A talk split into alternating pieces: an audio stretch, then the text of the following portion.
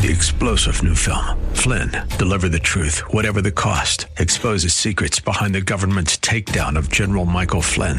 Flynn knew what the intel world had been up to. He ordered the first audit of the use of contractors. This set off alarm bells. He told the truth. He was the most dangerous person for Donald Trump to hire. They had to get rid of Flynn. Flynn, Deliver the Truth, Whatever the Cost. Available now. Watch it today. Go to salemnow.com. Salemnow.com. The law offices of Selwyn Whitehead is a debt relief agency under federal law and provides legal assistance to consumers seeking debt relief under the United States Bankruptcy Code.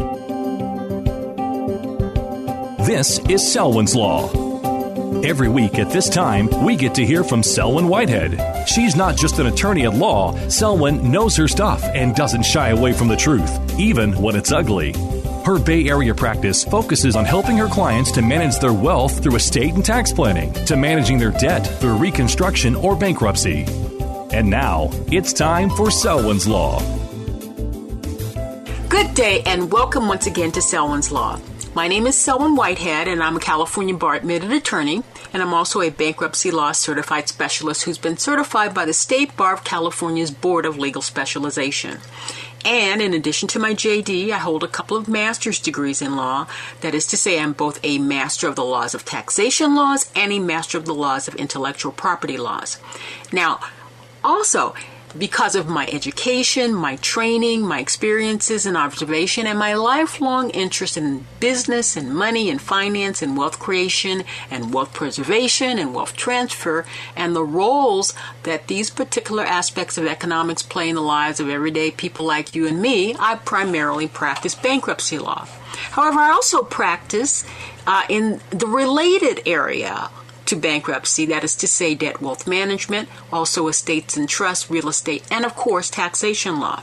Now, with these areas of law under my belt and my personal and small business finance experience as my focus, I've spent the greater part of the last 40 years both before I went to law school and got my license and afterwards fighting for the economic empowerment, independence, and autonomy of women, people of color, communities of color, including indigenous Americans, because I believe that these particular folks need to be focused on. And because of my military experience as a military brat, I also proudly serve veterans of all stripes. And as I've shared with you before, I sometimes have the opportunity to at least seek out and attempt to vindicate the rights of seniors who find themselves the targets of, and more unfortunately, the victims of some of the most pernicious forms of financial elder abuse you can ever imagine that's running rampant in our society today. So I'm coming to you again today to discuss some of the financial and legal issues confronting individuals, families, and small business owners. However, I must once again ask you to please note that this show does not provide any legal advice, nor am I developing an attorney client relationship with anyone within the sound of my voice. Instead, this show strives strictly to serve as an educational forum for the exchange of information from me to you that might be helpful to you as you begin your search for more detailed information that is tailored to your specific set of facts and circumstances, and hopefully provide you with at least an outline of some of the key issues that may help you seek out and find the qualified professional help I believe you really need if you have a legal issue that intersects with your finances and or your other assets.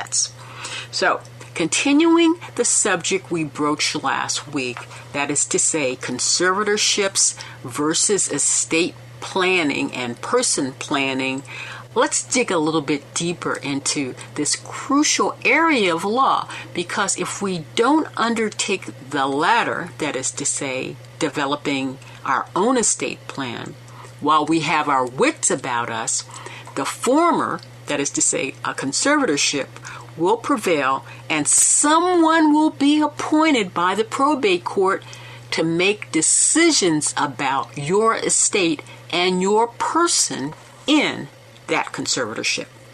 Now, my primary source material for this presentation are the California Probate Code and various volumes of estates and trusts and probate treaties that I use every day uh, that are um, part of the continuing education of the bar in California, whose copyrights are held by the regents of the University of California and, of course, my own research.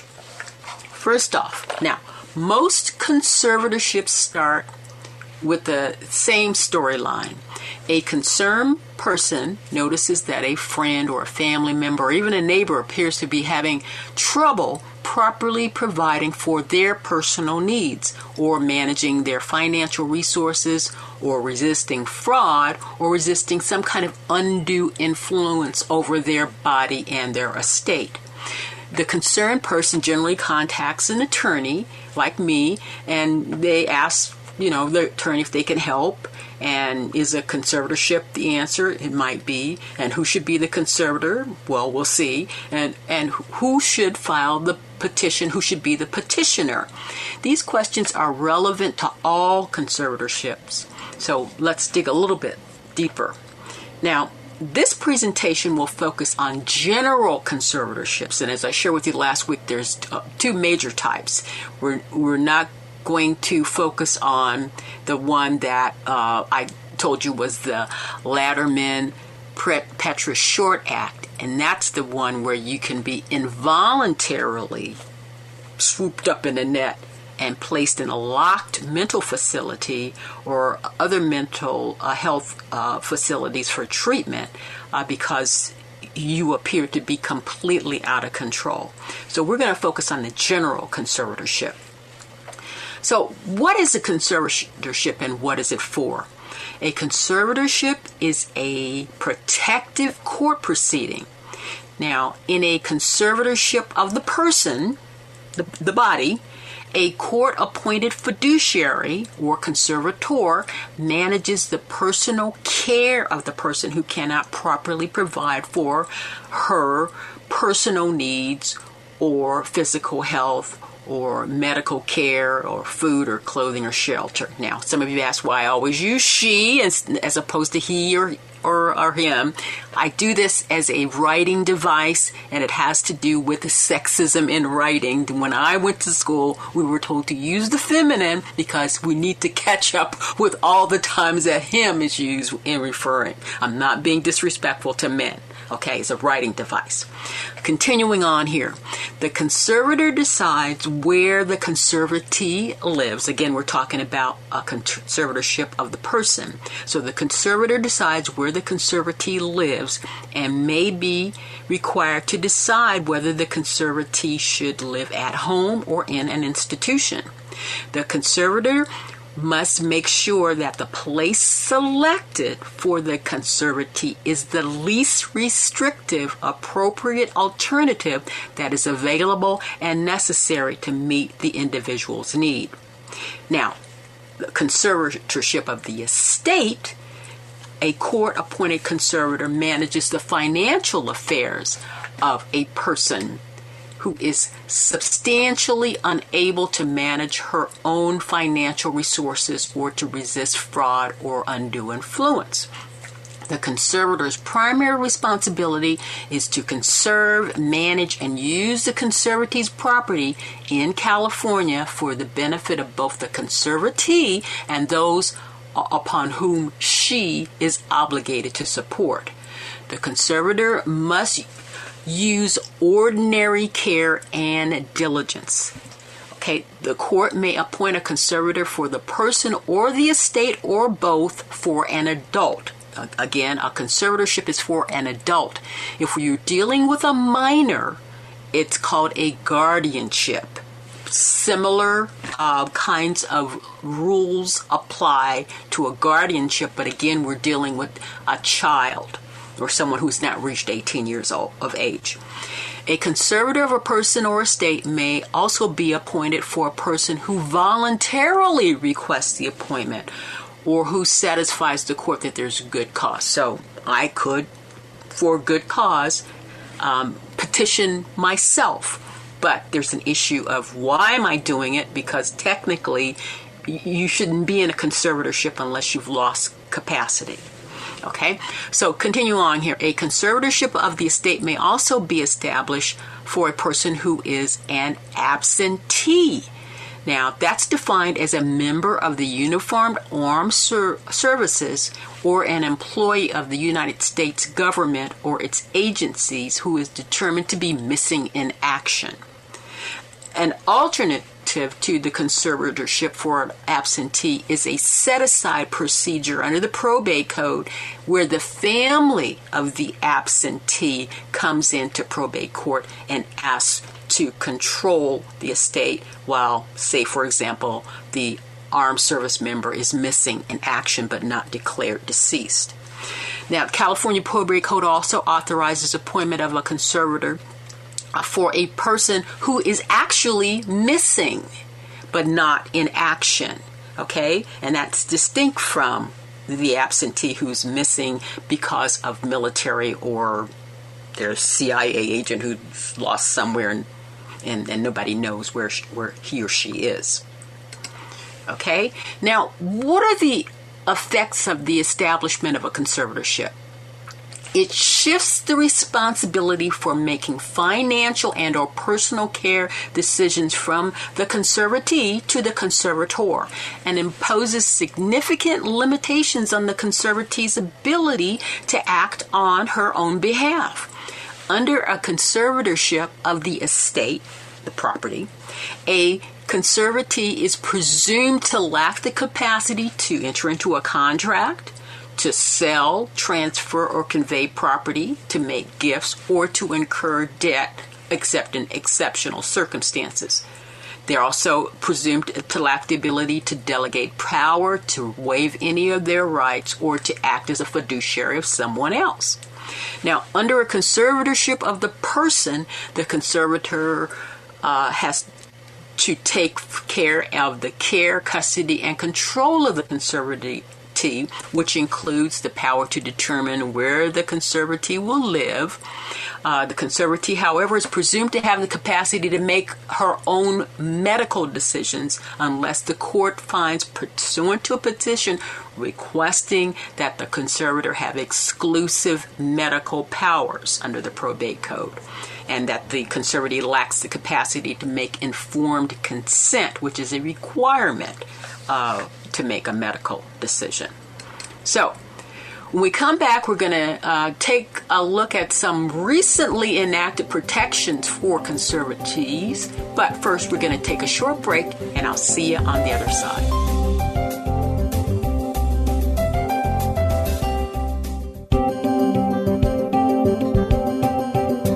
Now back to Selwyn's Law. Once again, your host, Selwyn Whitehead. Welcome back to Selwyn's Law as we continue our foray into the intersection of probate law, elder law, conservatorship law, and estate planning law, and how the state can and will step in and appoint someone to control our persons and our property if we don't plan ahead for our own incapacity while we still have our wits about us. However, in the meantime, you should know that in the wake of the widely reported alleged financial and personal autonomy abuses in the matter of the conservatorship of Britney Spears, and the not so widely reported case of the conservatorship of one of my childhood sheroes, Nichelle Nichols, who played First Lieutenant Uhura in the original Star Trek and received the rank of Lieutenant Commander in the film series. I, I, I just want to back up a bit and just say there is, are limits uh, to uh, a conservatorship. And because the establishment of a conservatorship significantly curtails the conservatee's rights, the court may not appoint a conservator unless the need for one is established by clear and convincing evidence. The court must review the conservatorship periodically to ensure that it remains in the best interests of the conservatee. Now, this provision, like most of the law of conservatorship, is in the probate code, and the primary purpose of the probate code is to have some stated public policy that protects the interests of conservatees. So, getting to that again, with what's gone on in the public concerning Britney Spears and uh, Lieutenant Uhura, um, you, we all should know that there have been some reforms that have recently been put on the books dealing with conservatorships.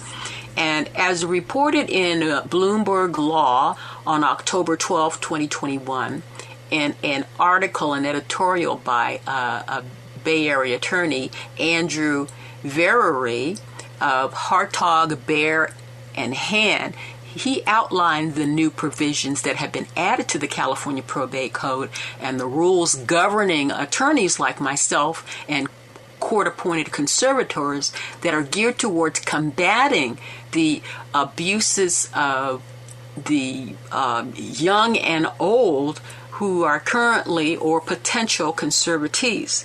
Now, uh, Mr. Verity writes, on September 30, 2021, the same day a judge in Los Angeles suspended Jamie Spears as the conservator of Britney Spears, California Governor Gavin Newsom signed into law Assembly Bill 1194.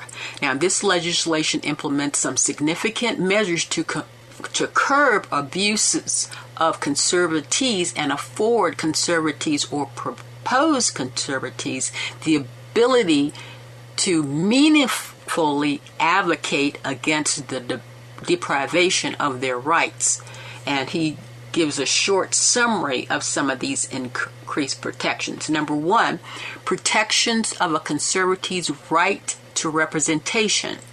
AB 1194 replaces California Probate Code Section 1471, which addresses certain circumstances in which the court must appoint counsel for a conservatee or proposed conservatee.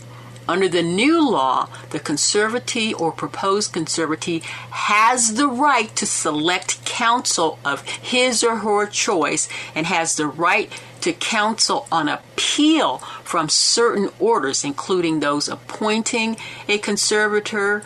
Uh, or terminating the conservatorship or removing a conservator. This is a, a very important right because heretofore, yeah, you might not have had an opportunity to have your own counsel. The counsel would have been working for the conservat- conservator. That's a, a big move here. As well, the new law clarifies the role of the conservatees or proposed conservatees counsel is that of a zealous advocate for the conservatee or proposed conservatee representing the wishes of their client consistent with the duties set forth in section 6068 of the business and professional code and the California rules of professional conduct this alteration of the role of court appointed counsel clarifies an issue impacting conservatees and proposed conservatees across California. Again, the conservatee is entitled to have adequate representation representation and that representation is for the conservatee as best she can articulate it to her counsel. Now, many counties did not treat court appointed counsel as an advocate, but rather as a voice uh, for what the counsel thought was in the best interest of the conservatee or the proposed conservatee. So you, do, you, do you see the difference? It's what the counsel thought was best, not what the her client thought was best, and that's changed. At times, these practices went so far as to codify obligations of court appointed counsel to report to the court as to what their impressions were, whether or not those diverged from the express wishes of their clients. As a result, conservatives or com- uh, proposed conservatives were left without meaningful representation, cast adrift in a process resulting in the deprivation of their rights. Now, with these clarified requirements of court appointed counsel, conservatives and proposed conservatives now have the protection of an advocate to fight against their deprivation of their rights. Another component of AB 1194 adds California Probate Code Section 1851.6, which provides an avenue to investigate elder abuse within the, a conservatorship. Previously, upon discharge of the court appointed counsel for a conservatee, the conservatee was left without practical avenues to address their abuses. Generally speaking, the conservator, or if the conservatee had a trust, the trustee were the only individuals that could pursue claims of elder abuse committed against the conservatee. Under the new statute, any interested person with personal knowledge of a conservatee may petition the court to investigate allegations of elder abuse of the conservatee by the conservator. This new provision provides the ability for friends and family members to come to the aid of conservatees who are subject to abuse. The court investigator shall investigate allegations that establish a prima facie case of abuse unless the investigation occurred in the prior six months or upon a showing of good cause. There are some additional penalties for fiduciaries who act in bad faith. AB 1194 adds probate code section um, 2112, which provides statutory penalties against a conservator who abuses his or her conservatee. If you're a professional conservator, there's civil penalties of up to $10,000 for each separate act of abuse. And if you're an individual not professional uh, uh, a, a, fiduciary, it's $1,000 per act. Now, this section also requires the court to report the finding or penalties against professional fiduciaries to the Professional Fiduciaries Bureau.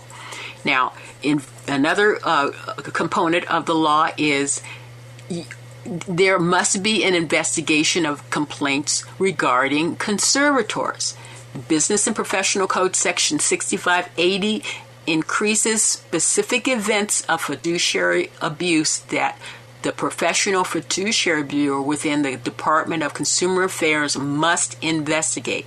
Among other things, the Bureau must now investigate alleged elder or dependent adult abuse or breaches of any of the fiduciary's duties uh, causing financial, physical, or mental harm. The code now mandates imposition of sanctions against the fiduciary if any of these issues are found to be going on and are sustained. Also, this, the new law creates a task force that's going to study conservatorship uh, proceedings in general. AB 1194 adds Section 1458 to the probate code, which requires that the Judicial Council report to the legislature by January 1, 2024, on the effectiveness of conservatorships in protecting the legal rights and best interests of conservatees. This report will include a study of cases for the fiscal year 2018 through 2019. The study will hopefully identify additional areas in which California can continue to improve upon the conservatorship process by ensuring the appropriate use of conservatorships and increasing protections for conservatees. So, we're going to leave it there for now. Now, but we're going to continue our discussion of the intersection of probate law and estate planning as a means to combat financial and personal abuses of our fellow citizens who suffer cognitive decline, including a new class of cognitively impaired individuals. Those are black and some brown current and retired National Football League players who have suffered latent effects of the concussions and then have been denied full access to a fund set up to compensate them due to something called race norming, which I just say is an, a new form of racism and a form of financial elder abuse. So, we're going to leave it there for now, but as always in closing here at Selwyn's Law, we always want to stay on the right side of the law, including laws designed to have our wishes concerning our persons and our property respected in our waning years or years when we lose cognition, even if we're not so old, or even when we cross over to the other side and live out our new iteration. But in the meantime, please get vaccinated until we have herd immunity. Keep your social distance, mask up, and wash your hands. Till next time, take care. Bye for now. Thank you for taking the time to listen to Selwyn's Law. Remember, the Law Office of Selwyn Whitehead is a designated debt relief agency under the federal law and provides legal assistance to consumers seeking relief under the Bankruptcy Code. When it comes to your finances and your rights, seek no other than the Law Office of Selwyn Whitehead. Selwyn is your go to finance attorney, specializing in estate planning, wealth management, bankruptcy, tax, and real estate law. In other words, Selwyn knows her way around the dollar, and your rights are protected by our laws. Protect your money, know your rights. Partner with Selwyn Whitehead. For immediate assistance, or if you have questions, call 510 633 1276, 510 633 1276, or go to selwynwhitehead.com. The preceding paid program is sponsored by the Law Office of Selwyn Whitehead, who is solely responsible for its content. Three star general Michael J. Flynn, head of the Pentagon Intelligence Agency, knew all the government's dirty secrets. He was one of the most respected generals in the military. Flynn knew what the intel world had been up to, he understood its funding. He ordered the first audit of the use of contractors. This set off alarm bells. The explosive new documentary, Flynn, Deliver the Truth, Whatever the Cost, uncovers the facts behind this scandal. Flynn told the truth. He was the most dangerous person for Donald Trump to hire. I find out the worst enemy that I'm going to face in my life is right here in America. They took my assessment and they wanted me to change it. And I was like, I'm not changing it. They had to get rid of Flynn with in depth interviews, archival footage, and never before seen personal records of the man behind the headlines. I just felt like I was drowning. Flynn, deliver the truth, whatever the cost. Available now. Watch it today. Go to salemnow.com. Salemnow.com.